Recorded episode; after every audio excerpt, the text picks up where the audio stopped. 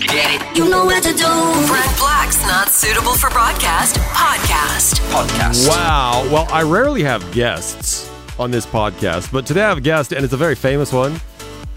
Uh, she plays tennis, I hear. no, it's one of the greatest tennis players of all time, right? Uh, Maria Sharapova. If you heard it on the radio, you only heard like half the interview because in radio you just don't have time. You don't always have time to, to put everything you want. So we had more of a conversation off air as well. And since I'm on the Kris Fade show, I'm getting some good interviews. I'm going to have, I haven't told anybody this yet, but I'm going to have Richard Branson. Richard Branson's going to be joining me in this studio this week. And I, I couldn't be more excited. I've never interviewed him. Anyway, that's coming up. But this, I think, is Maria Sharapova, yeah? It is. It's Maria Sharapova. Woo! Okay, so they um, they told me, "Hey, you're going to be talking to Maria Sharapova," and I said, "Fantastic!" I did my hair and everything, and then I got in here and found out, oh, it's on the phone. Right. I'm so sorry. It's okay. It's okay. I'm on camera. It's okay. So, well, let me give you the proper introduction. Um, she has won the Australian Open, the French Open twice. She's won the U.S. Open and Wimbledon. She also happens to be one of the greatest tennis players to ever pick up a racket. Maria Sharapova. Welcome, welcome, welcome to Virgin Radio Dubai. Thank you for having me on. Is that is that a, a proper? Does that feel? I don't know. How does it feel? I mean, everything. I've I've read so much about you. Everything that I just said is obviously true. Uh, does it? I mean, is it one of those things like, yeah, whatever. I'm one of the greatest. No, it definitely isn't. Um, it's really funny hearing that because I just I just came back from a, a practice session this morning and I was playing with a 15 year old kid that was it was not easy. I mean, he we were playing a set and I was like, this kid is tough. I was like, wait a second, I'm supposed to be beating him right now. So who won? You say you were you were up against a 15 year old kid. Who won that match? I I wanted. Yes, yes. you beat that. Hey, you beat I, that mi- I 15 year might old. have I might have given him a little fist pump. Uh huh. Yeah. Well, yeah. Give that fist pump. You deserve it. Hey, one time at one point you were that 15 year old killing everybody else on the court. That was a very very long time ago. So please don't remind me. don't no, don't say that. I'm not going to do the math. But I was reading your bio on Wikipedia. Do you ever I don't know Wikipedia yourself? Honestly, I just I never. It's been a few years since I've I've been on that page. Oh, you should Google yourself. Actually, don't do that. It's horrible. But it's impressive. What's impressive is just, I mean, it's exhausting almost to read. You've been doing this pretty much your whole life. I think I read you maybe picked up a racket for the first time at four years old or whatever. But still, this this is all you've ever known is tennis, and that's incredible. And and it makes me think: Is there something else you want to do, like after tennis? There, there definitely is. I, you know, I've always been a big believer in, you know, if you have, if you love something and you have the potential to become great at it, and that doesn't necessarily mean sport, but in my case, it was. Um, you have to dedicate so much of your time and your effort and your thoughts and your life to this to this one thing and and that's really what I did in order to develop the skill set in order to develop that coordination and the mindset and you know understanding how to play points and how to accept defeats and how to accept victories when when you say, and this is something we can learn, I think, from you, not just as a tennis player, but as a human. Like, how do you internalize losses and get over that? You mentioned getting over, learning how to get over a loss. How do we, not as necessarily Right. tennis players, but just as people, how do we get over a defeat in life and move on?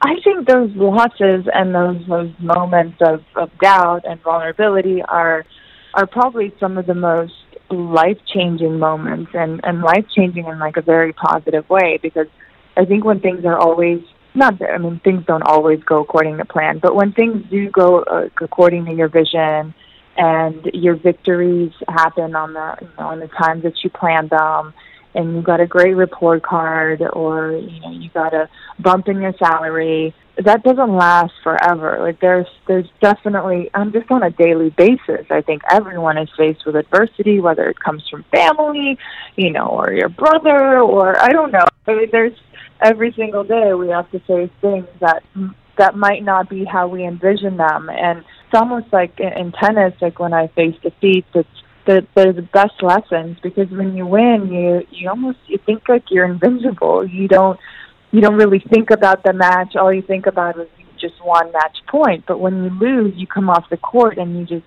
you become like a, a student of the game and you, you learn you want to learn right? You're curious to learn because something didn't go well and you want to change it for the next time so i see those le- lessons as, as some of the best lessons that have like helped me in other parts of my life as well or at least how i handled them So you say the losses maybe are more important than the victories sometimes.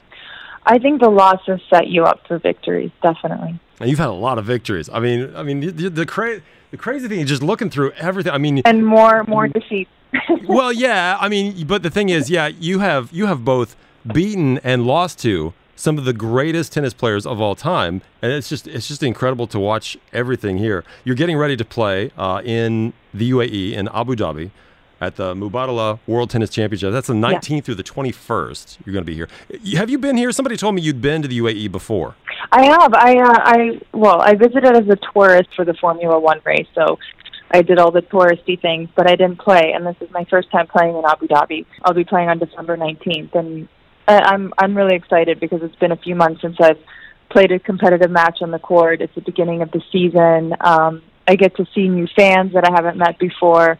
So it'll be a lot of fun. So I really encourage everyone to come out that evening. Is it weird? Is it weird? I always wonder, is it weird as a tennis player to have a, a big, huge group of people sitting around watching you play? Because a team sport is different. You're all just out there, you can kind of concentrate on the game, but do you even think about the audience while you're playing? You definitely feel the energy of the audience. I think I'm one, I'm certainly a player that draws more from like what I'm feeling inside and and my voice and my internal feeling rather than than the things happening externally. It's just always the way that I've I've functioned on the court. Um, is trying to keep my focus on like just what what is in front of me right here, like through my eyes, in my body. How am I feeling? What do I want to do on the next point?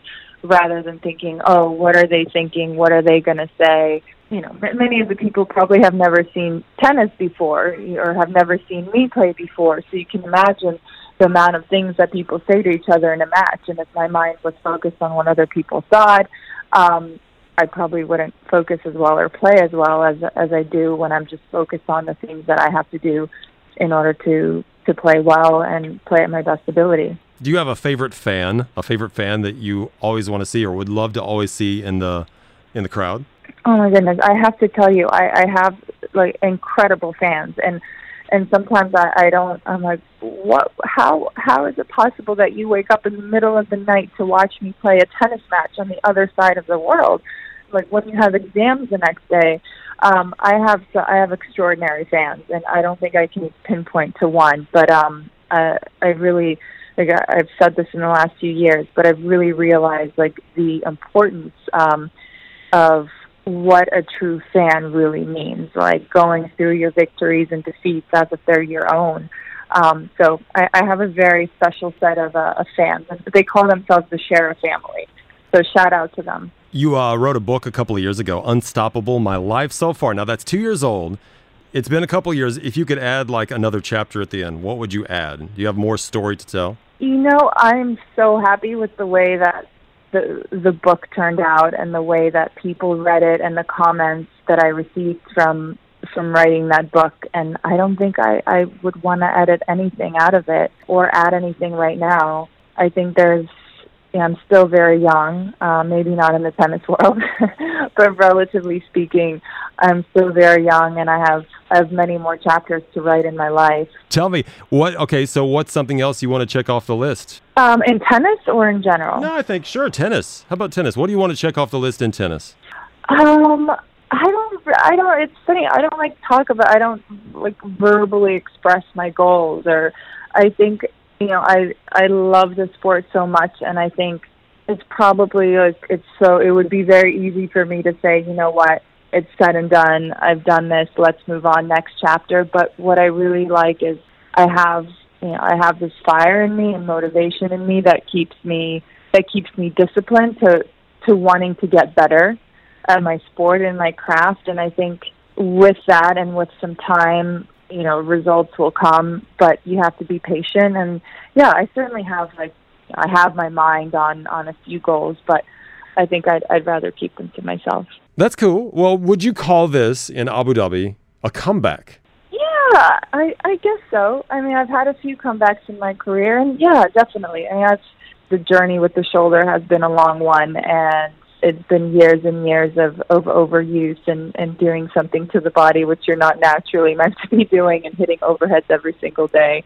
and serves. Um, but yeah, you, let's why don't we? Why don't we call it a comeback? Let's do it. Let's do it. And let's see that comeback at the Mubadala World Tennis Championships coming up on the 19th through the 21st in Abu Dhabi. She is an absolute legend, one of the greatest the game has ever seen. Maria Sharapova, thank you so much for your time. Thank you for having me. I look forward to seeing everyone there.